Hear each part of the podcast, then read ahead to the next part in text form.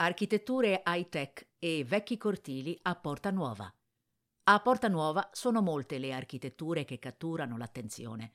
Il padiglione in legno progettato da Matteo De Lucchi a forma di seme, le torri Diamante e Gioia 22, soprannominata Scheggia di Vetro, Solaria, che con i suoi 143 metri è il condominio più alto d'Italia. Alla fine del 2022 verrà inaugurato il bussolotto vetrato a firma Mario Cucinella, futura sede Unipolsai, con in cima la serra bioclimatica e suggestivi spazi per eventi culturali.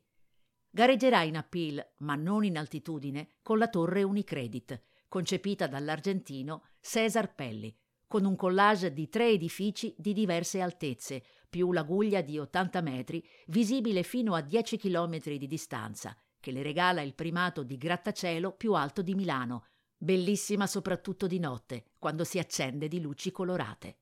Ci si cammina attorno rapiti dall'elegante silhouette verticale, oppure la si ammira dalle panchine di piazza Gae Aulenti. Un'agorà contemporanea lastricata in ardesia, sopraelevata di una decina di metri dalla strada, con i negozi alla moda, i ristoranti affacciati sulle fontane a sfioro, i giochi d'acqua e a uno degli ingressi la prima opera urbana permanente dell'artista Alberto Garutti. 23 trombe in metallo cromato ottone che scendono lungo un cavedio vuoto, creato per portare aria, luce e suggestione ai parcheggi nei piani sottostanti. L'aguglia Unicredit svetta anche sul pedonale Corso Como, dove le case di ringhiera dal sapore vecchia Milano oggi restaurate e vendute a prezzi carissimi, sono state negli anni colonizzate dai bar con Deor e atelier alla moda, in un'atmosfera in perenne fermento. Attorno un dedalo di vie è lo scrigno urbano di gallerie d'arte, fioristi, barberie, eleganti negozi di design da autore come l'Officina Antiquaria, dove Luca Vitali, il proprietario, seleziona personalmente i mobili e le lampade che andranno ad arredare le case più belle di Milano. Le sue vetrine affacciate su via Maroncelli catturano l'attenzione, ma questa è anche una zona di cortili segreti, con i vecchi magazzini trasformati in eleganti spazi per eventi e start-up, oppure showroom cresciuti insieme al quartiere, come quello della famiglia Girotto. Nessuna insegna, solo un campanello e una porticina che quasi non si nota.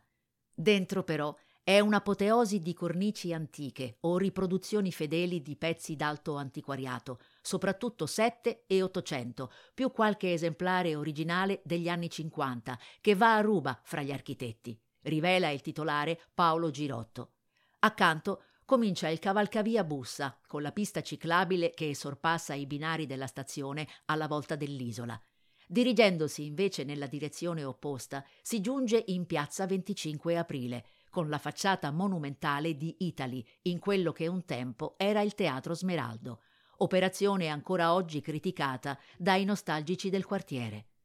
Per una pausa relax all'insegna della cultura, la silhouette vetrata della Fondazione Gian Giacomo Feltrinelli del duo svizzero Herzog de Meraux ospita la libreria, il bar-ristorante, spazi destinati ad happening, mostre, workshop.